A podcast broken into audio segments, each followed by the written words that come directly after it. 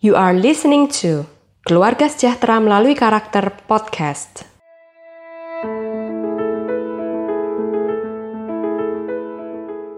Semua yang dia tulis di daftar pengeluarannya itu rasanya penting banget buat dia. Untuk dibeli setiap bulannya juga. Dan gak jarang dia juga malah ambil uang tabungannya sendiri gara-gara kebutuhannya itu penting banget buat dibeli menurut dia.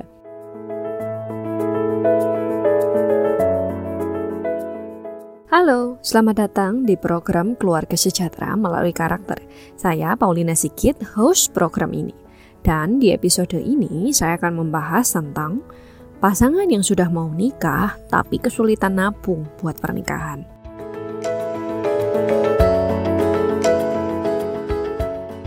Beberapa waktu yang lalu, saya sempat dikontak oleh teman kuliah saya yang sudah lama nggak ketemu via IG. Dia curhat-curhat masalah persiapan pernikahannya yang cuma tinggal menghitung bulan. Dia cerita kalau dia sendiri mengalami kesulitan untuk bisa menabung buat pernikahannya. Saya akhirnya ngajak ketemuan buat bahas masalah ini lebih lanjut. Waktu ketemuan dia cerita kalau dia merasa gajinya itu kecil meskipun sudah di atas UMR. Jadinya dibeliin kebutuhan sehari-hari itu sudah kayaknya habis terus. Gimana caranya bisa nabung? Sementara sang calon suaminya itu juga membutuhkan bantuan dana untuk bayar vendor-vendor. Dia menjelaskan apa saja kebutuhan hidup yang dibelinya dengan gaji ke saya. Semua yang dia tulis di daftar pengeluarannya itu rasanya penting banget buat dia. Untuk dibeli, setiap bulannya juga. Dan gak jarang dia juga malah ambil uang tabungannya sendiri gara-gara kebutuhannya itu penting banget buat dibeli menurut dia. Nah, kalau kayak gitu terus lama-lama bukan cuma nggak bisa nabung buat nikah, uang tabungan pun juga habis, ya nggak? Nah, kalian juga mengalami hal yang sama nggak? Kenapa sih susah banget buat nabung? Kalau kata teman saya tadi, kita nggak bisa nabung itu soalnya penghasilan kita terlalu kecil.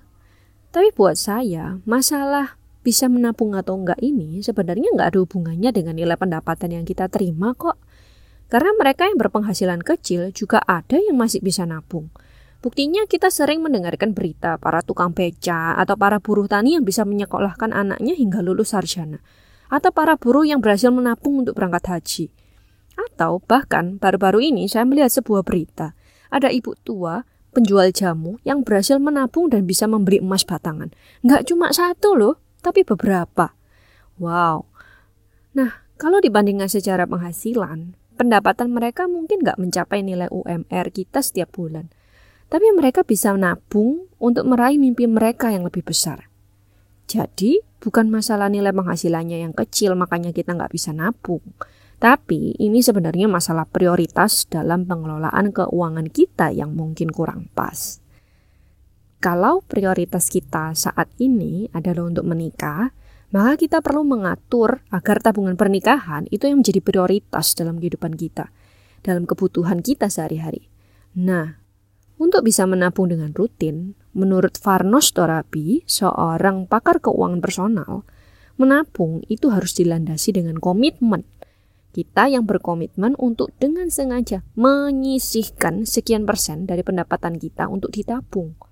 Masalah berapa nilai yang ideal untuk disisihkan jadi tabungan pernikahan? Itu sih bergantung pada perkiraan biaya total dan perhitungan kapan kita akan menikah ya. Nah, dari sana baru kita bisa tentukan berapa persen yang kita sisihkan. Bukan sisakan loh ya, untuk menjadi tabungan pernikahan. Nah, hal kedua yang penting yang juga kita pahami, yang perlu kita pahami adalah terkait gaya hidup.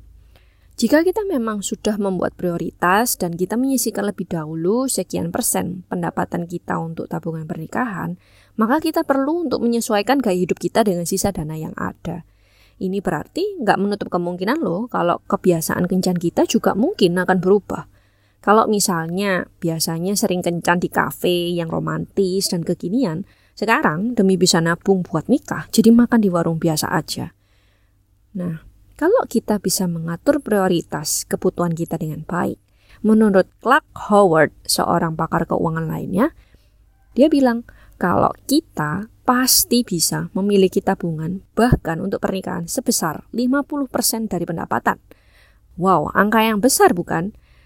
Nah, tapi kalau ternyata tabungan pernikahan ini malah membuat kita sangat tercekik gara-gara nggak ada dana buat kebutuhan operasional, nggak ada salahnya untuk kita menurunkan standar pernikahan kita agar biayanya tidak sebesar sebelumnya, tapi operasional kita tetap jalan tanpa tercekik. So, apa yang bisa kita ambil dari bahasan kita kali ini? Menabung itu sebenarnya nggak ada hubungannya dengan nilai penghasilan kita kok. Menabung itu berkaitan erat dengan bagaimana kita berkomitmen menyisihkan penghasilan dan bagaimana kita mengatur prioritas dan gaya hidup kita dengan sisa dana yang ada. Kalau kita bisa mengatur dan mengontrol itu semua, saya yakin kita pasti bisa menabung untuk mendapatkan pernikahan impian kita. So, selamat menabung ya!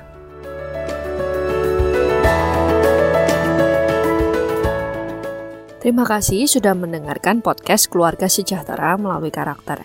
Kalau kamu merasa dapat inspirasi atau merasa tertolong dari podcast ini, apakah kami bisa minta tolong? Tolong bantu kami beri jempol atau likes dan beritahu orang lain tentang program kami ini, supaya makin banyak pasangan dan keluarga yang bisa merasakan damai sejahtera melalui karakter. Oke, sampai ketemu di episode berikutnya ya. Yuk kita sama-sama belajar, bertumbuh, dan berbagi menjadi keluarga yang sejahtera.